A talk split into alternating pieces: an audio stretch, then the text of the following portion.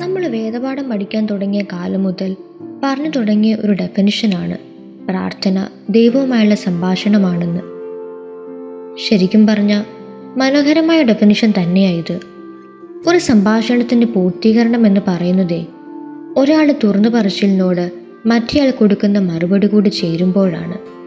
പക്ഷേ ഇപ്പോഴത്തെ നമ്മുടെയൊക്കെ പ്രാർത്ഥന ഒന്ന് അനലൈസ് ചെയ്താൽ അവിടെ കേൾക്കുന്നയാൾക്ക് ഒരു പ്രസക്തിയും ഇല്ലാതാവുകയാണ് കേൾക്കുന്നയാളെന്ന് പറയുന്നതോ ഈശോയും.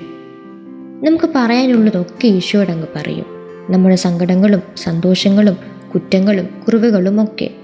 സത്യം പറഞ്ഞ ഈശോയോട് ഇങ്ങനെ എല്ലാം തുറന്നു പറയുന്നത് ഒരു നല്ല ശീലം തന്നെയാണ് പക്ഷേ അവിടെ നമ്മൾ മറന്നു പോകുന്ന ഒരു കാര്യം എന്താണെന്നറിയോ? ഈശോ പറയുന്നത് നമ്മൾ പലപ്പോഴും കേൾക്കുന്നില്ല അല്ലെങ്കിൽ കേൾക്കാൻ ശ്രമിക്കുന്നില്ല.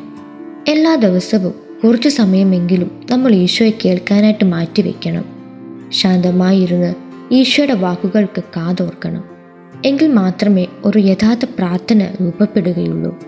യഥാർത്ഥ പ്രാർത്ഥനയ്ക്ക് മാത്രമേ യഥാർത്ഥ ക്രിസ്ത്യാനിയെയും വളർത്താൻ കഴിയുകയുള്ളൂ.